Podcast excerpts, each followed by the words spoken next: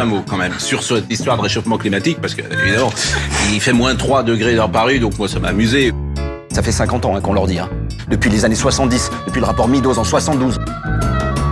Qui aurait pu prédire? Notre maison brûle. Et nous regardons ailleurs. Look Up, le podcast du vivant, avec Marion Bailly, sur Radio Alpa. Nous ne pourrons pas dire nous ne savions pas. Bonjour à tous et bienvenue. Aujourd'hui, nous allons discuter énergie fossile et intérêt général, avec l'exemple de la fierté de la nation, Total Énergie. Tout d'abord, le pétrole, mais qu'est-ce que c'est? Ce sont des petits animaux et organismes qui vivaient il y a des centaines de milliers d'années, qui se sont décomposés et ont créé l'or noir. Donc quand on aura fini notre stock, ou quand ça ne sera plus rentable d'aller puiser toujours plus profond, il va falloir attendre un bon bout de temps pour en avoir de nouveau. C'est pour ça qu'on parle d'énergie fossile.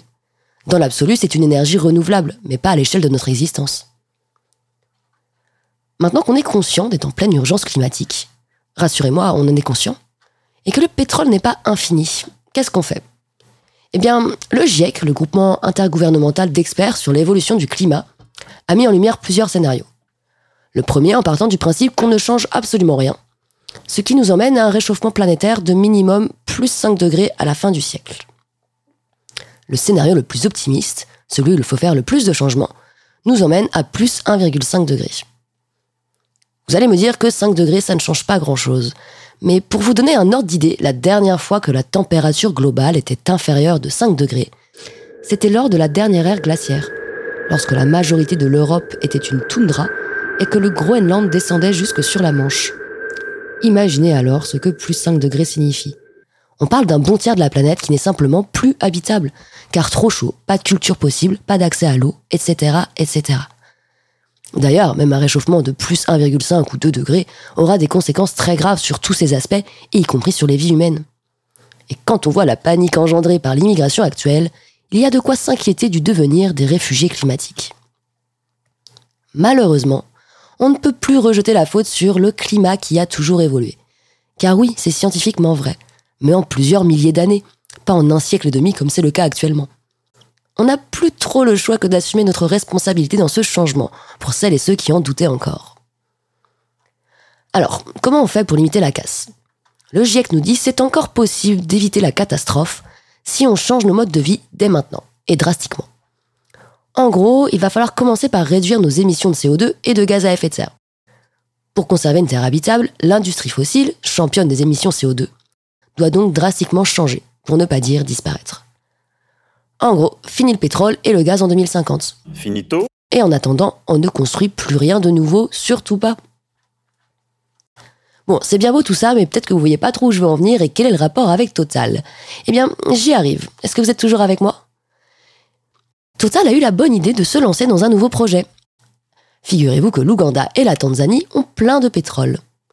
Total Energy et quelques complices lancent le projet ICOP.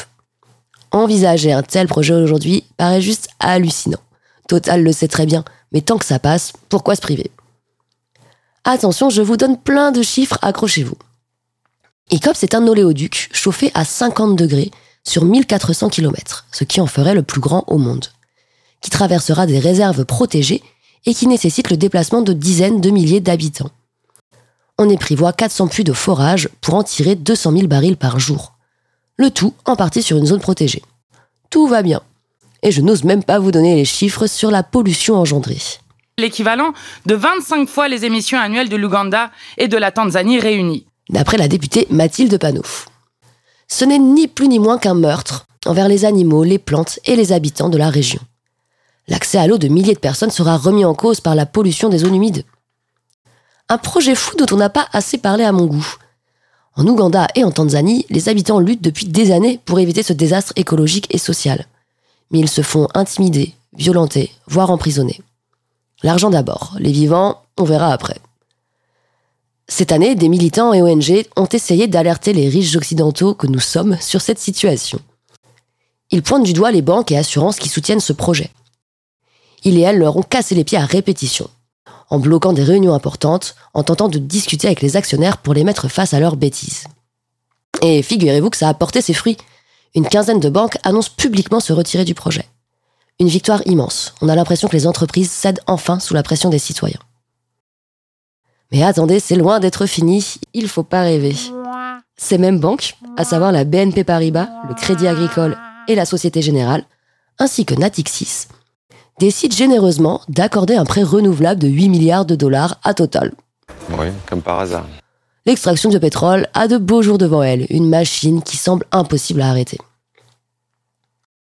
Total, soucieux de son image, multiplie les actions de communication pour vendre son projet. Il a même développé le projet Réhabitat pour relocaliser la faune impactée par l'oléoduc. Et pourtant, quand bien même tous les animaux jusqu'à la moindre fourmi seraient déplacés dans un nouvel endroit merveilleux, cela ne permet pas à ICOP d'être un projet respectueux des hommes et de l'environnement. Une belle communication ne suffit pas à duper sur l'incohérence entre les intérêts d'une multinationale et les intérêts de l'humanité, à savoir conserver une terre habitable. Game over. You failed.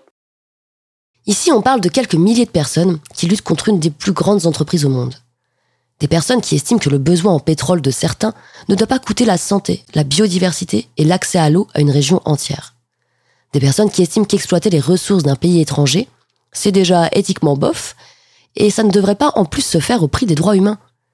Des personnes qui estiment que nous devons protéger l'environnement, d'où nous dépendons tous depuis toujours et pour toujours. Notre futur climatique dépend des décisions que nous prenons aujourd'hui. Dans quelle direction souhaitons-nous aller? Ralentir ou continuer d'accélérer? Pour l'instant, on est plutôt sur la première option en théorie, avec de beaux objectifs chiffrés. Mais en pratique, bah, on fonce droit dans le mur. Et ce n'est pas fini. La situation a encore évolué le 15 septembre. En effet, le Parlement européen a condamné le projet. Il a dénoncé les violations des droits humains et les risques pour l'environnement et le climat. Il a dénoncé les arrestations, les actes d'intimidation et le harcèlement judiciaire contre les défenseurs des droits humains et les ONG. Il appelle aussi les autorités à relâcher immédiatement tous celles et ceux qui ont été arrêtés. Cette condamnation des députés fait écho aux citoyens et citoyennes qui se sont battus pour arrêter ce projet. Sans ces personnes, le Parlement européen ne se serait jamais penché sur ce sujet. Cependant, je ne suis pas certaine que les députés européens aient un fort pouvoir de dissuasion sur une entreprise telle que Total, qui souhaite d'ailleurs aller détruire les fonds marins sur les côtes d'Afrique du Sud. Mais bref, c'est une autre histoire. Des ONG et organisations ont saisi la justice il y a trois ans de cela. Le PDG de Total, Patrick Pouyanné, a été récemment auditionné. Voici ses propos. Non mais ce n'est pas 100 000 foyers qui sont déplacés, c'est 769. Ben vous vérifierez, c'est effectivement vous vérifierez sur la base de nos chiffres qu'on vous fournit, puisque c'est nous-mêmes qui les alimentons. L'unanimité de la population, la grande, très grande majorité de, de la population ougandaise est favorable au projet.